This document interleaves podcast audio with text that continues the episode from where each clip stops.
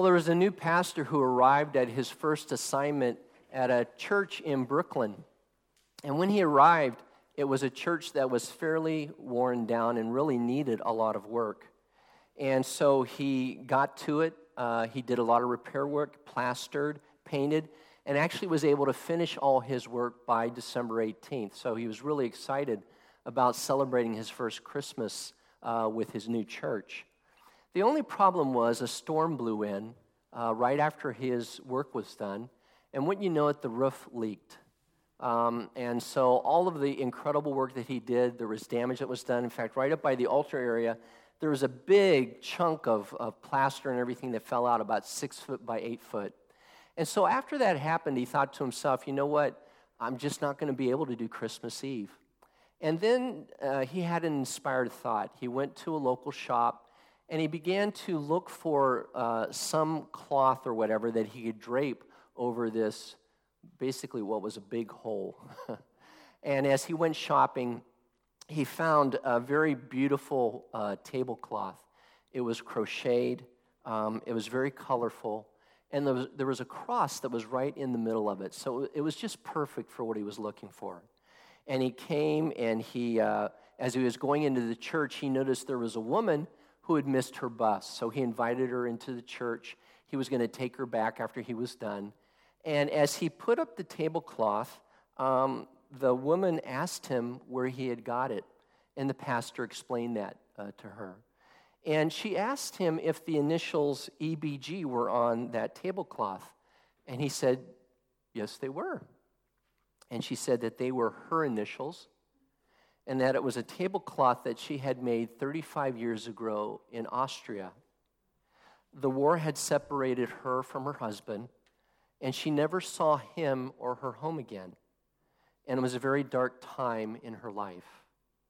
Um, the pastor, of course, wanted to give her the tablecloth. I mean, what an amazing thing to have taken place. Um, what an amazing moment uh, to have happened. But she insisted for him to keep the cloth, and he did, and then uh, brought her uh, to her apartment uh, in Staten Island. You know, we gather together this Christmas season uh, to celebrate the light of Christ coming into the world. And the reality is, the light of Christ comes into the world, obviously, sovereignly through his presence and through the Spirit, but also comes into the world through people that are walking in his love and sharing that with one another. Uh, I think that over this past year, with, with all that is going on, there certainly have been uh, times of hope and times of light, but there also have been times of incredible struggle, uh, incredible darkness, um, where not only there has been the virus, but for some people, there have been several other, other things that have hit them at the same time. And for some of you, it kind of feels like you're a miracle that you're still here and breathing, right? Uh, with all that's going on. Sometimes it's amazing how dark it can get. I remember when I was a chaplain at Pearl Harbor uh, uh, in the Navy, I made some really good friends in the chapel there named uh, Jim and Tish Rogers. And they both happened to be divers. They've been diving a long time in their life and they encouraged me to uh, get my certification and scuba dive with them. And I was really excited to do that. And uh, we did a lot of diving around the islands. It was just a very beautiful place to, to begin to do that. And they were great teachers. Um, and also, there was some trepidation with that. I mean, if you've looked at the Hawaiian Islands, they're literally surrounded by water. Um, and so, you know, when you go out, uh, out into the deep there, uh, you, you're careful. You want to make sure that your tanks are full of air. There's a lot of things you have to watch out for. There's some big fish around there, too. Um, and some would consider you part of their food chain. I'll just put it that way. So, um, but it, it was a wonderful time. So imagine my surprise when they said to me one day, Hey, Joe, um, we're going to do a night dive. And that's exactly what it sounds like. It's diving in the ocean at night. And it's like, you know what? I'd made a big step to be uh, in this scuba thing with them. There was a lot of fun with it, but also a lot of challenges. And so when they invited me to go on a night dive, I thought they were nuts. I thought they were crazy, and I told them so. Um, but they were, they were persistent, um, they had a lot of experience, and they persuaded me to go on a night dive with them. So I remember the first time I did this with them. We all went out. It's crazy. I can't even believe I did this. You, you go to the, to the edge there, you, you check all your equipment, and it is just dark. And uh, you make sure your flashlights are working. And I made sure that Jim knew not only how to get out to where we are going, but also get back to shore. so he assured me he could do that. Um, so we went out. Um, you could only see as far as your flashlight would shine. There's a lot of life out in the ocean at night that isn't out during the day. So that was really interesting to see as well. Well, one of the things that was prearranged as we were going out into the dive, about halfway out, Jim gave us a signal. And um, he, we knew ahead of time that all of us at that point were supposed to turn our flashlights off. Uh, again, who would ever think of doing something like that? But he did, and we did that. And it was a really amazing moment.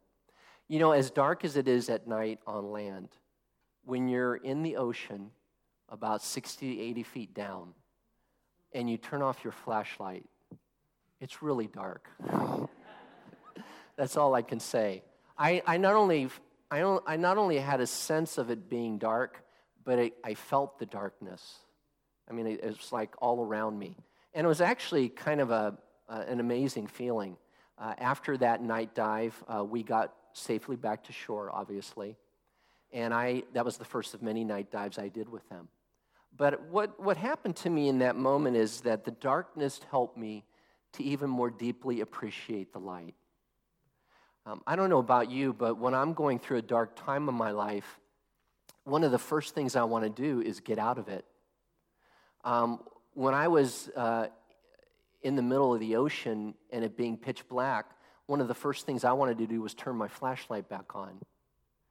And that's a very normal human thing for all of us to feel. We want to get out of that darkness, out of that struggle, out of that brokenness as quick as we can. And yet, um, let me just say that maybe the most important thing that you and I can do in those dark moments is to experience them and learn from them and grow from them. Um, you know, all of us have experienced darkness in our lives, maybe loss, maybe fear, mainly maybe loneliness or sin. And maybe in different areas, it could be relational, it could be health, it could be our purpose, it could be our work, it could be our finances, it could be any one of a number of different things. Or it could be a number of those things at the same time, like this year. And I think during that time, those times of darkness, I think, again, one of the most important things that you and I can do is be honest about it. Again, our, our nature is, as human beings, to try to escape it. That's where our addictions come in. Um, that's where uh, our running in the other direction comes in. And one of the things you and I need to do is, by the grace of God, uh, be able to just remain there and experience God's grace in the moment, that His light might break, break through in a way that's new and deeper and more powerful. And actually, those experiences of darkness that are a struggle for us and challenging actually might bring us to a place where we begin to choose the light more than the darkness, right? We begin to choose uh, what is good and lovely and beautiful and righteous rather than what is evil and dark and uh, a bad direction for us to go in. And so that's part of the lesson of life, I think, that's very important. In our first lesson today, in Isaiah 9, we read that the people walking in darkness have seen a great light. You know, the reality in our world today, spiritually speaking, and maybe in many other ways, is that there are people who are walking in darkness. And, and maybe they realize it, maybe they don't.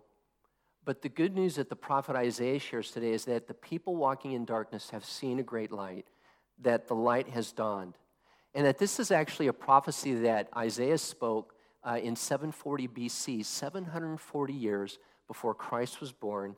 God gave him this word about the light of the Messiah who was coming. And you read it in Isaiah today in the lesson in your bulletin. He's a wonderful counselor, a mighty God, an everlasting Father, a Prince of Peace. There will be no end to his reign, and his peace will grow and grow as his uh, rulership is extended on earth. And what we celebrate here today is that Jesus, we believe Jesus is that great light that has dawned on Christmas Day. And so, one of the things I think that's important for us to answer here today is are you open to His transforming light in your life?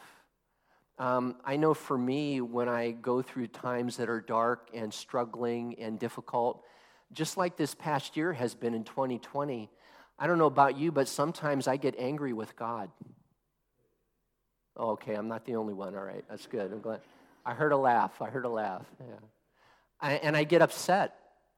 And for some people, what ends up happening is they get upset with God and they've been upset with God for 10 or 20 years. I believe me, I hear the, I hear the conversation, I hear the, the story of how maybe God didn't answer this prayer, this thing didn't work out, and it was really big for this person. I understand that. There was a loss, there was a struggle, and they felt like God wasn't there for them, and they've never forgiven God for that. And so I would just invite you here this morning to maybe think about maybe there's a place in your life or an experience in your life where you haven't forgiven God. Um, there's a hardness toward God, an anger toward God. And what that, what that creates in you and me is a block. It creates a block that needs to be removed by God's grace. And you know, this year, boy, 2020, what a year.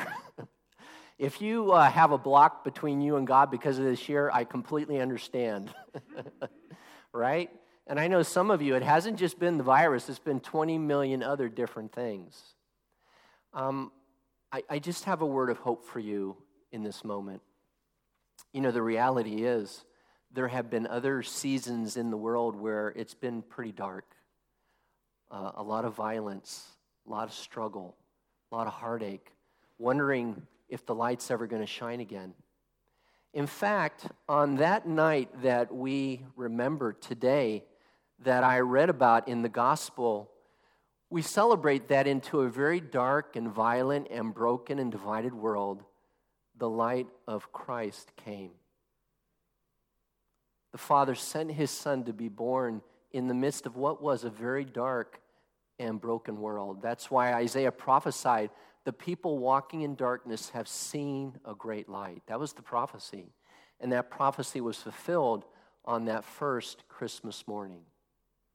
You know, one of the most amazing things to me that has happened this year happened actually this past Monday. How many of you saw the Christmas star? Yeah. Most everybody's hand went up here today. Guess who didn't see it? Jen, Jen and I went out we went out at the time we were supposed to go out. We looked all over the place, couldn't see the star. But we've, I can't tell you how many people came to me and said, Hey, Father Joe, I saw the star. I said, I'm happy for you. That's great. I did see it on Facebook, thank God. One of our parishioners, Barbara Youngs, just made a, had a great picture of it. But, but I submit to you, does that star show up every seven or eight hundred years? What are the odds of that star showing up of all years in 2020? That's a sign to me. It's a sign to me that in the midst of what has been, let's just be honest, a, a year of struggle, a year in some ways of darkness, a year of hopeless, hopelessness, um, and, and that will continue on maybe for, for the foreseeable future, I draw great hope that the Christmas star showed up this past Monday. And I believe it's a word to us from the Lord. My light is with you. I am with you in a miraculous and powerful and incredible way. Well, the new pastor and his new church had a wonderful Christmas Eve service. The church was almost full. There was wonderful worship and excitement, and the tablecloth looked really nice behind the altar. After greeting everyone, he noticed a man sitting in the pew and staring up toward the altar. The man asked him where he had gotten the tablecloth and that it was identical to one that his wife made before the war. He told the pastor of the separation from his wife and that he never saw her or his home again. And that that was a very dark time in his life. The pastor asked him if he would like to take a little ride with him. They drove to Staten Island, the same house where the pastor had taken the woman three days earlier. He helped the man climb up three flights of steps, knocked on the door, and saw the greatest Christmas reunion of his life. What a miracle. What a Christmas miracle. Given up hope, all of those years gone. How could God do anything then? And yet, that's what our God is all about the God of Christmas miracles, the God of light, the God who shows up when you least expect him. Merry Christmas to all of you, and May the miracle of Christmas and may his miracle for you, his miracle of light for you, come to pass much sooner rather than later. Amen.